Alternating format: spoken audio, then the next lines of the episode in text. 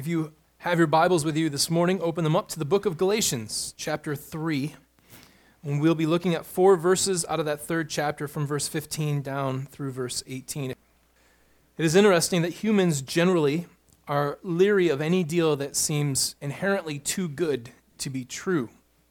When you get an email from a Nigerian prince who tells you that for a mere five thousand dollars he will reward you in months to come with five million dollars, you immediately sense that there's something not quite right about that gentleman. This is a deal that's just simply too good to be true. You realize that those people who might call you, or you see advertisements for a pill that will help you lose fifty pounds without you changing your diet at all. You realize that that's nice, but that's probably a deal that's a little bit too good to be true. As much as we'd like to swim like Scrooge McDuck through a vat of golden coins, we realize that that's going to be pretty tough to do. Things don't come that easily. Not only will the money not come easily, but frankly, swimming through gold coins has got to be really tough. We're always waiting for the fine print. We're always waiting for the catch. We're waiting for these good deals to fall apart.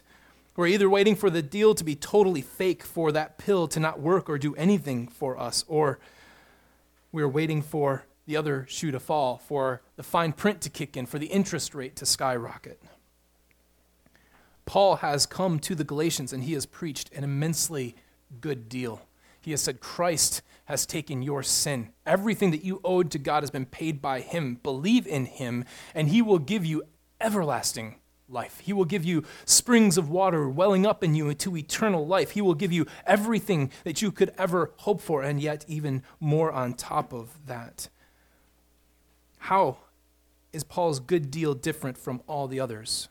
How do we know there's not fine print waiting there? Is the law the fine print that comes after the promise? There is promise, but then there is law, just like there's a good deal, but then there's the fine print, there's the catch. Now, Paul is arguing throughout the book of Galatians is that after the good deal, after the promise, after what has been good news has been proclaimed to you, there is actually no fine print attached to it. There is no catch on this deal. The law, with all of its commands and necessary deeds, is not somehow an amendum on to the end of a promise. It is not fine print that God puts at the very, very back so you won't catch it. Now, Paul will switch to talking about the nature of the law. He's not content, as he shouldn't be, to tell us you don't need the law. You don't need to trust in the law and do the deeds of the law and then not talk to us about what the purpose and the remedy of the law was. He will turn to the nature and the purpose of the law, but before he does that, he will talk to us today about the nature of the promise. Why is it that this could never have fine print associated with it? Why is it that this good deal could never have a catch? First, let us read of Paul's words and then work through them together. Paul begins to write in Galatians three, beginning in verse fifteen. To give a human example, brothers, even with a man-made covenant, no one annuls it or adds to it once it has been ratified. Now the promises were made to Abraham and to his offspring. It does not say, and to his offsprings, referring to many, but to referring to one, and to your offspring, who is Christ. This is what I mean. The law, which came four hundred thirty years afterwards, does not annul a covenant previously ratified by God, so as to make the promise void.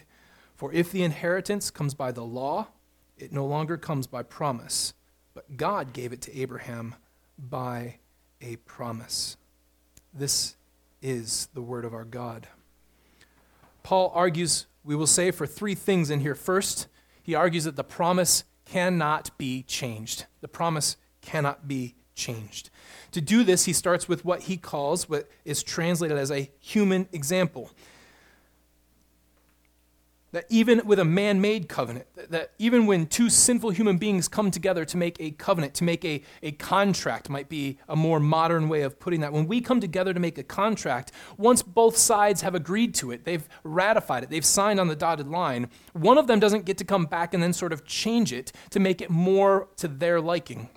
You go down to a car dealership and you agree to buy a car for twenty-three thousand dollars, and they will bring out reams of paper, and you will have to sign all those reams of paper to make sure that that car is yours. You get done with it, you sign all of them, twenty-three thousand dollars, it says it right there, you're good to go.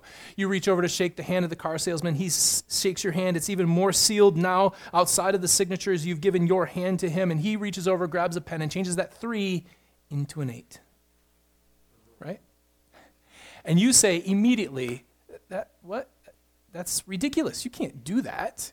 We signed it. It's twenty-three thousand dollars. You can't just change the contract like that. Not only would that not stand up in the court of law, but it doesn't even stand up to the court of common sense. Paul notes that this sort of practice, that once things are settled, you can't change them, is well known in the ancient world. It's not just a modern invention. This is well known to people in the ancient world. It is the basis of contract laws anywhere and everywhere. It's not an American thing. It's not a Western thing. It's a human thing. When you agree to something, when you agree to the terms of something, you can't just come back later and change it. And if, then, sinful men act like this, his, his point here is, how much more must God act like this? Notice how he puts it in verse fifteen. Even with a man-made covenant. If it's even with a man-made covenant, then it's all the more assured with God that once he has made a promise and has not connected a law to it, if he has made that promise, it cannot be ratified to include the law. So because God has made an actual promise to Abraham, a one-sided contract, which is sealed and finalized, you cannot come back afterwards and alter it to add the law to it. What does this covenant then look like? How, how can we be certain that this is actually what Paul claims it to be, a one-sided covenant? Well, if we were to turn back to Genesis fifteen, there's a lot that points in this direction. Here, Abraham has already had the promises made to him. The promises have come in Genesis twelve. God has said, get up, go out of the land that your fathers dwelled in, out of the land of Ur of the Chaldeans, and you will go to the land of Canaan, to the land that I will give to you, and I will bless you, and I will make your name great, and I will make your name a blessing to all of the peoples of the world. God has made that promise to him. Abraham has acted on faith to go to the land of Canaan, to leave his own people. And in doing that, he has also been driven down to Egypt. He's been blessed so mightily by God that he and his cousin or his nephew Lot have to separate their possessions. He has seen God rain down destruction on Sodom and Gomorrah. And as we open up chapter fifteen, something about all of that has sort of disquieted him. He is not terribly settled. And so the word of God comes to him, and he reminds him to calm him down. Your reward will be great. Not your reward for doing anything. He just flat out says, Abram, your reward will be great. Abram then turns to God, and for the first time, he utters a complaint. There, there's a fly in the ointment, you see. He says, well, it's great. I'm glad that my reward will be great, but you need to understand, it's not going to be my reward. I don't have an heir to pass it along to. Eliezer of Damascus is the closest person to me, and he is not my child. And he has a real problem with this because Abraham doesn't believe that the, the promises are really his. If they don't go to one of his children, then in what sense is it even his? So God reaffirms the promise. He takes him outside to the Middle Eastern desert where there's no electricity, no lights. He has him look up at the Milky Way, and he says, listen, man, count the stars. I'm going to make your people as numerous as that. And Eliezer of Damascus is not going to inherit. I will give you an heir from your own flesh and blood. This is where Abraham famously believes God, and that belief is counted to him as righteousness. And Paul had stopped there before. But what happens next is incredibly helpful for our faith and instructive for it as well. Because immediately after, Abraham believes him and it's counted to him as righteousness.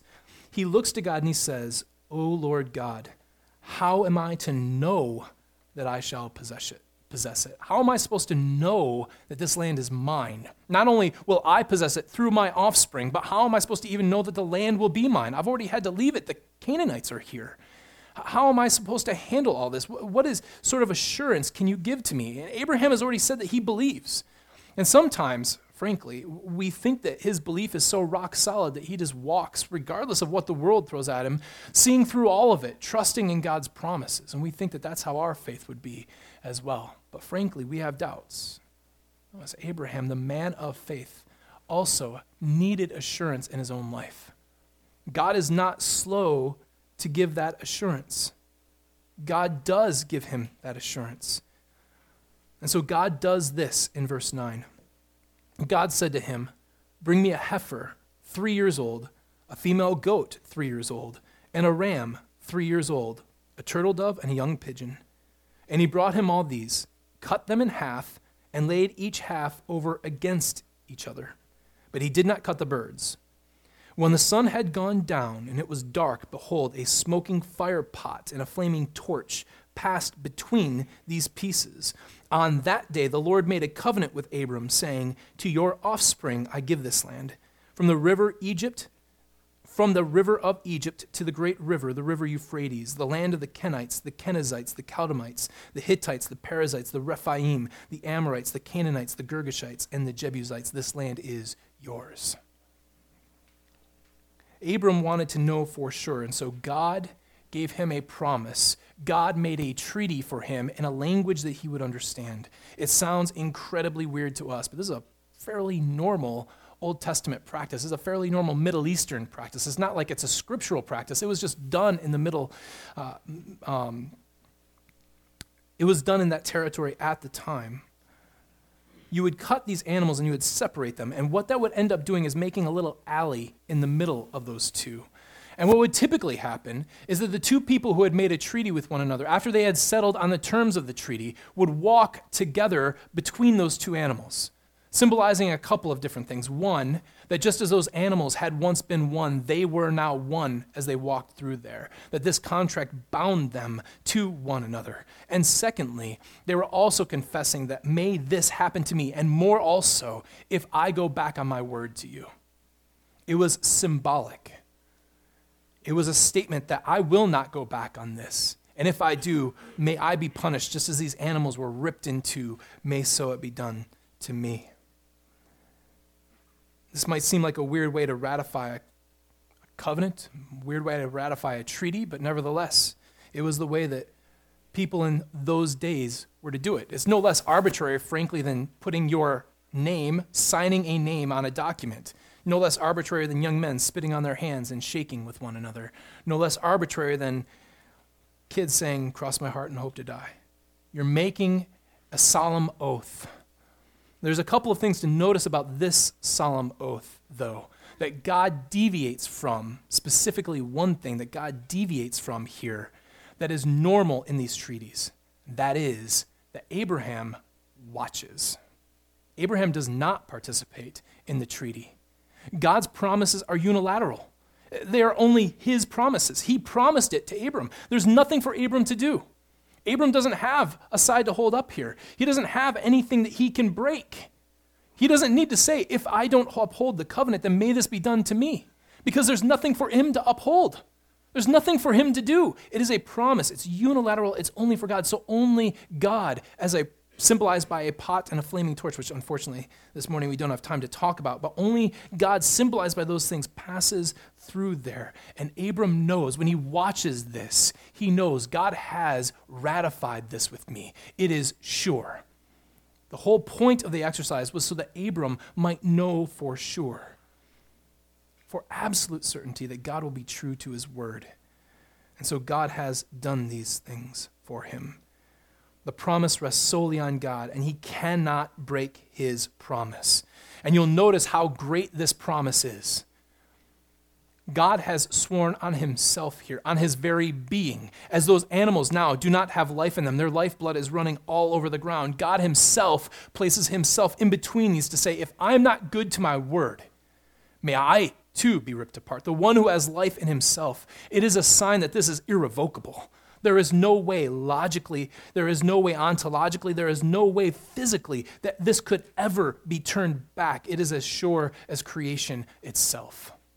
The book of Hebrews in chapter six says this: when God made a promise to Abraham, since he had no one greater by whom to swear, he swore by himself, saying, surely I will bless you and multiply you. Abraham knows for sure because God is always faithful to his word. Second Timothy two eleven through thirteen, the saying is trustworthy, for if we have died with him, we will also live with him. If we endure, we will also reign with him. If we deny him, he will also deny us. If we are faithless, he remains faithful, for he cannot deny himself. God will always be good to his word because he has to be, because that's what he is. He is always faithful. The promise then cannot be changed. But secondly, the promise was meant for Christ. The promise was meant for Christ. Here we meet perhaps one of the oddest passages in the book of Galatians, which is not short of odd passages. It's not short of difficult passages, but this is perhaps the most difficult. Paul seems to be making a remark about the kind of language that's used in Genesis. He says something about the fact that it's singular, it's offspring, it's not plural, offsprings. Okay.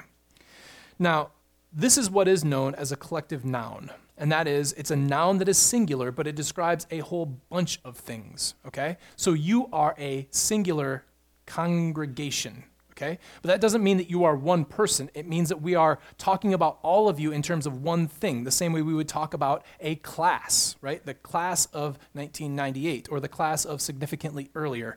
The class of ninety-eight means a whole bunch of people, right? As individuals, but they were working, they were moving as one. So that is what a collective noun does. It collects a whole bunch of individual things under one. That's what the word offspring is, okay? So when you hear the word offspring, even if it's in the singular, linguistically, these are really common. We use these all the time. Navy, Army, classroom, faculty, all, staff, all kinds of things that we can use to talk about a group of people as one, a team, right? The word offspring is a little bit odd because it works for both the individual and the collective noun. It doesn't really work for congregation, right? You might be called a congregant inside of a congregation, but those aren't the same word. But you can speak of Israel and all of the children of Israel being the offspring of Abraham, all of them, Isaac, Jacob, on down the line, being the offspring of Abraham. But you could also speak of Isaac in the singular being the offspring of Abraham. All that to say, it's a normal word, and it's normal to use like this. And frankly, the oddity would be in the use of the word offsprings, plural.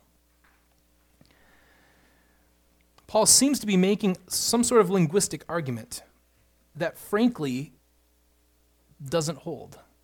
This is just not how language works. And what's weird about this is Paul must be either confused, maybe he's trying to mislead the Galatians, maybe he's just ignorant, but then later on he uses the word offspring in the singular precisely how he says it's not used in Genesis. Look at chapter three, verse twenty-nine. And if you are Christ's, then you are Abraham's offspring. That's not a singular you. It is for us. So if we were in the South, we'd say, y'all are Abraham's offspring, singular. Or if we were in the North, as we are, we'd say, you guys, right? You guys are Abraham's offspring, singular. Notice he doesn't make it plural here. Is he breaking his own rule? Does he not know what's going on? Yes, he knows what's going on. The problem is that when we read it, it seems like the, the argument here is primarily linguistic. It's primarily about the word offspring, but it's not a linguistic argument. It is, more appropriately said, it's an argument from literature. It's a literary argument. It's a narrative argument. It is how the Old Testament uses the word that matters, not what the word means in some sort of lexicon or dictionary. So let's go back and look at how Genesis in particular, but all of Scripture, uses this idea of offspring.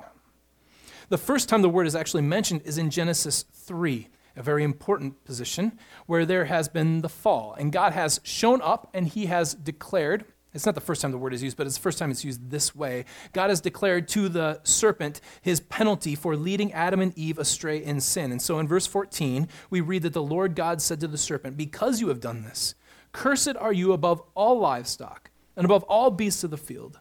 On your belly you shall go, and dust you shall eat all the days of your life. I will put enmity between you and the woman, between your offspring and her offspring.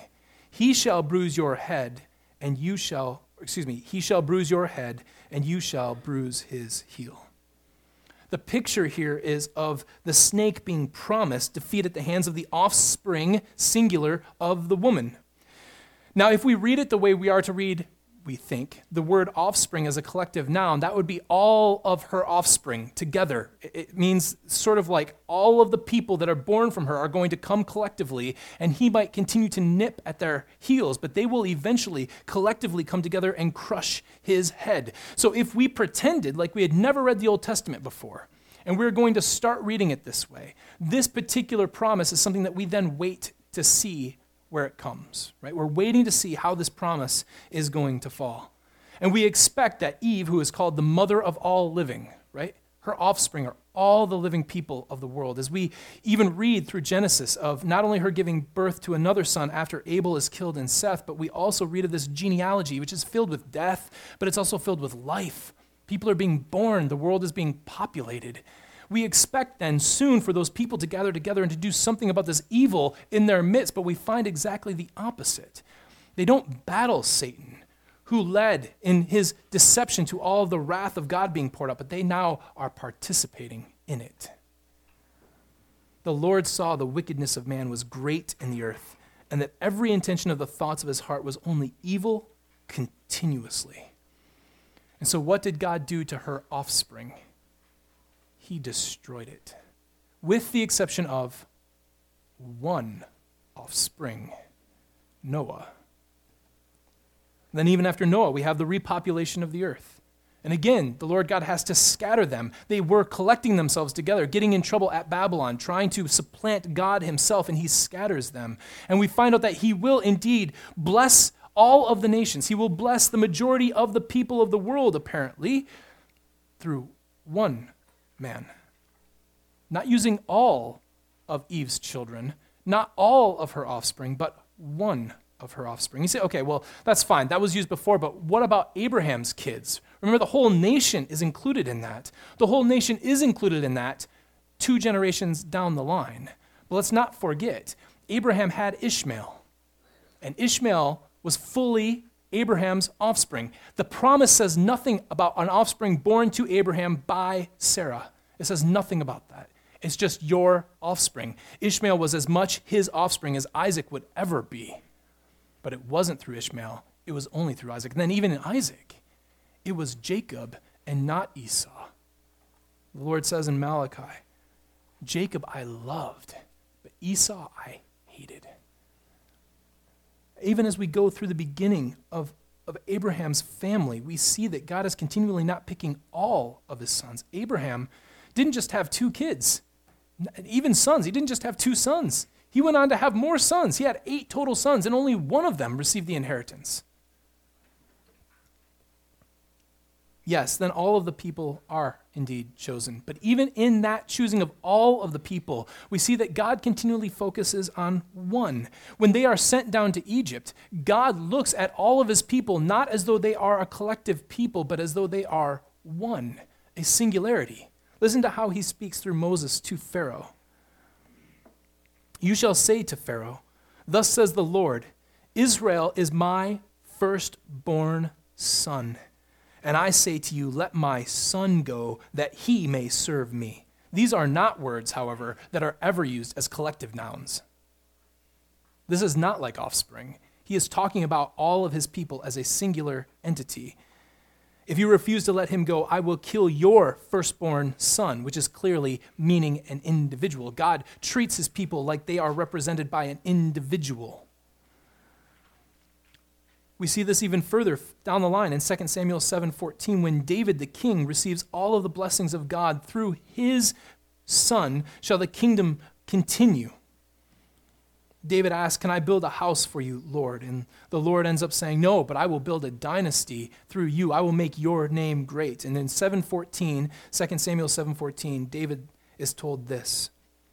He, he, that is one of your descendants, shall build a house for my name, and I will establish the throne of his kingdom forever. I will be to him a father, and he will be to me a son. As all of Israel is pictured as one son of God, so now the king is pictured as the embodiment of all of those people. God will treat the king like he treats all of the people.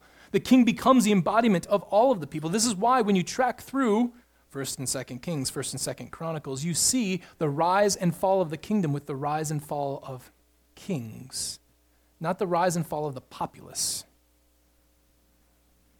Isaiah intensifies this. The suffering servant who comes bears the grief and the burden for all of his people. God treats his people through this one individual. Surely he has borne our griefs and carried our sorrows. Yet we esteemed him stricken, smitten by God, and afflicted. But he was pierced for our transgressions. He was crushed for our iniquities. Upon him was the chastisement that brought us peace. And with his wounds we are healed. We all like sheep have gone astray. We turned our eyes, every one of them, to his own way. And the Lord has laid on him the iniquity of us all. It is God looking at his people through the eyes of one man. That man is almost always associated with a king. And why? Why? Because the king gets all of the land. It is his land. Listen to how Daniel puts this in Daniel seven, thirteen through fourteen. I saw in the night visions, and behold, with the clouds of heaven there came one like a son of man, a human being. And he came to the Ancient of Days and was presented before him. And to him was given dominion, glory, and a kingdom, that all peoples, nations, languages should serve him. His dominion is everlasting, which shall never pass away, and his kingdom is one that shall not be destroyed. He is given what is essentially the promise of land. The same thing that Abraham wanted to know. Can I have the land? God said, I will give it to your offspring. This one is given a kingdom that includes not only people, but it includes land. This is what Samuel was warning the people about when they were to get a king.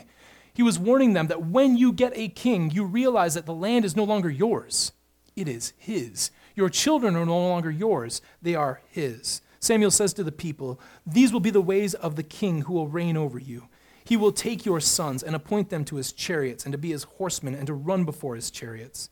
He will appoint for himself commanders of thousands and commanders of fifties, some to plow his ground and some to reap his harvest, to make his implements of war and his equipments of chariots.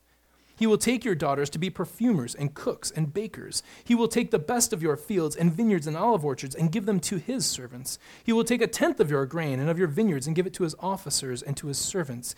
He will make your male servants and female servants and the best of your young men and your donkeys and put them to his work. He will take a tenth of your flocks, and you will be his slaves. He doesn't say this simply to say Saul will be a bad king. He says this is the way of all kings. The kings get the land. The kings are the embodiment of the people. The promise that was for all of the people, once there is appointed a king, goes directly to the king. Jesus doesn't shy away from this, but he embodies it. Look at the book of Matthew. In the beginning of the book of Matthew, Matthew is doing everything he can to portray Jesus as Israel all over again. He is the embodiment of everything that Israel was. Out of Egypt I have called my son, Matthew says. That's why God sent Jesus down to Israel, simply to call him back up, so that he would walk the same path that Israel walked. As all the nation comes out to be baptized, even as all the nation went through the Red Sea, so Jesus Christ himself is baptized in the remission of sins, although he has no sin. John even looks at him and says, I should be baptized by you. And he says, no, no, no, this is to fulfill all righteousness.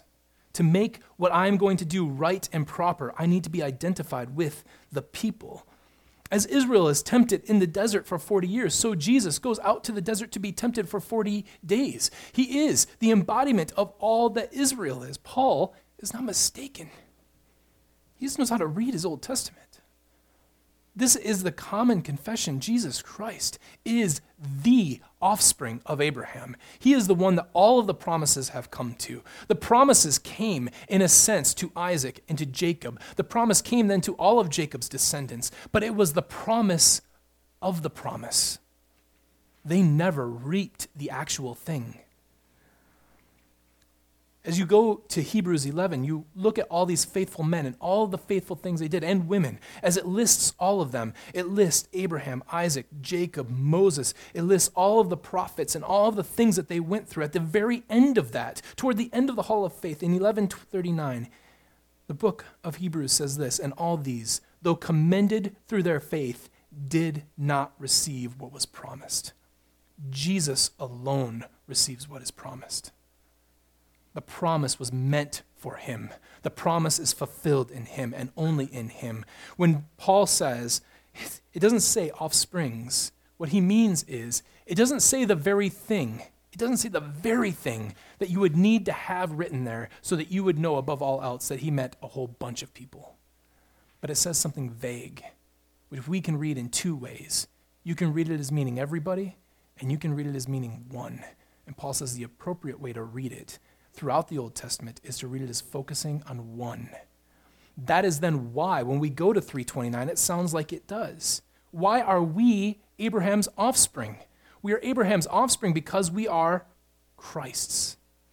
If he is our king, the land belongs to him, the blessings belong to him, the power belongs to him, the dominion belongs to him, and he graciously then allows us to be co-heirs with him. He is not ashamed to call us brothers. The promise was for Christ. And finally, the promise is given, not earned. The promise is given, not earned. He goes on to say, that is what I mean. This is what I mean. The law, which came four hundred thirty years afterwards, does not annul a covenant previously ratified by God to make that promise void. But if the inheritance comes by the law, it's no longer by promise. But God gave it to Abraham by a promise. The promise is indeed not void. If God had changed the deal, if he had manipulated it, if he had had commandments or stipulations in it, then of course it would be earned. You would have to do something to keep yourself in the covenant, but it's not void. The reason why covenant here and promise can be switched back and forth is because the covenant was all one-sided. That's basically what a promise is. If you make a promise to somebody, it is a one-sided covenant. You are agreeing that you will do this regardless of what happens. That is what God has done. God didn't give it as a law. He didn't require anything out of Abraham. He simply promised it and then ratified it by his own very being. So it cannot be earned. It is nothing more than a gift. And it is the truest of gifts that could be given. Abraham didn't ask for it. We, we don't read of him in Genesis twelve, calling up to God, asking him for a blessing. We don't read of him looking around and seeing the carnage that sin has, has laid waste on humanity, asking for God to free him from it. We don't see him asking for God of land, of possessions. What we have is God showing up and unilaterally promising it to it. It is a gift that God gives to Abraham. Abraham didn't deserve it. And frankly, we know that both of those two things are true of us. We neither asked for it nor deserved it. Paul says God shows his love for us in that while we were still sinners, Christ died for us.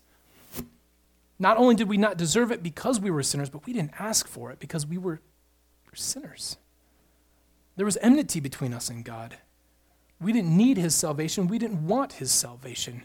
But even when that was true, God gave it to us anyways because he is generous and glorious, and it is a gift. And furthermore, friends, Abraham will never pay it back. Listen, how is he supposed to? Is he going to pay it back with grapes? How do you suspect those grapes grow? They grow because of the land. Is he going to pay it back in sheep? How do the sheep grow? They grow by grazing on the land. The gift of the land sustains. Everything that Abraham could give back is in fact part of the gift that God has given to him. There is no paying back. There is no paying back what God has done for him. How silly of us to think that we can likewise pay God back for what he has done for us, as though we are now in his debt and our obedience is working out our debt to him. That's not what happens, friends. You can't pay him back. It's like someone buying you a five hundred thousand dollars house and you saying, thanks. Can I make you out a check for four hundred? Would that cover it? Like, how good is that? Not only does it not speak of your humility before God, it speaks of a vain pride to think that you can pay God back for what he has done. It also makes you incredibly and annoyingly cheap. To think that anything that you do can pay him back for the gift of his son. Not only is it an affront to the idea of a gift, but it necessarily cheapens that gift. But all of our response to it, all of our obedience, all of the things that come to us are extensions of that gift. None of it is a payback to God. Nothing that we do is a payment back to God. Rather, it is all meant for our joy, our blessing, and our good. Even our obedience before him is not meant to say, well, I'm so obedient to God. It is meant literally for your joy. The obedience that the salvation of Jesus Christ provides in you, that it works in you, is meant for your own joy. It is part and parcel of the gift. Jesus says this in John fifteen, nine through eleven. We read this last week. It's just, it works. As the Father has loved me, so I have loved you. Abide in my love. If you keep my commandments, you will abide in my love, just as I have kept my Father's commandments and abide in his love. These things I have spoken to you, that my joy may be in you and your joy may be full. Keeping the commandments of God is a blessing that comes from abiding in Christ, and that itself is a measure of the fullness of joy that Christ wants you to reap in your life. It is a blessing. It is a gift and cannot be paid back. Psalm sixteen, which many of us read this week as we read through Scripture. You make known to me the path of life. In your presence there is fullness of joy. At your right hand are pleasures forevermore. Pleasures on top of pleasures on top of pleasures. This is the gift of our God. God did not fail in his promises. He did not run away from the responsibility that he has taken upon himself. He answered all of them and more beyond our wildest expectations in Christ Jesus our Lord. The gods of this world are demanding gods. They require from you. They take from you. They demand from you. But your God, the Lord Jesus Christ, gives freely to all who come to him without price. It is a gift that is given to you, purchased by God alone, that no law can blemish and no obedience can repay. It is a gift that has pleasures forevermore. Such a God, who is faithful to such great promises, deserves to be praised in song for the great gift of his Son. That is the gift of Jesus Christ. A gift that says that he has taken your debts, he has taken everything that you have owed to God, he has taken every evil that deserves to be repaid to you, and he has taken it upon himself so that you might get the free gift of eternal life in Jesus Christ our Lord. Trust in his work, trust in his word, for it is the only thing that we have to stand on, and stand and sing and praise God, for he is good. Let us pray. Father God, we are thankful for your word, that you are good to your word, that you are kind to us in giving us your word, that you have given us even your Son. What a gift, but it is not a gift, Father, that we can repay. It is a gift simply that we, in faith, trust. Jesus is not a king like Saul. He is not a wicked king who keeps things for himself. But in his own humility, he gives back to us a rich inheritance that we might be co-heirs with him. What a gracious God. I pray, Father, that we would hold tightly to him, that we would know him and his salvation, and above all else, that it might fuel a passion in our lives for others to get to know them, to get to know him through evangelizing and through discipleship, that we might be a people who long to see people grow, to know the same thing that we know, that our God is awesome and mighty and deserving of all praise. Give strength to our voice now as we stand to sing, that you might be glorified above all things. We ask this in Jesus' name. Amen.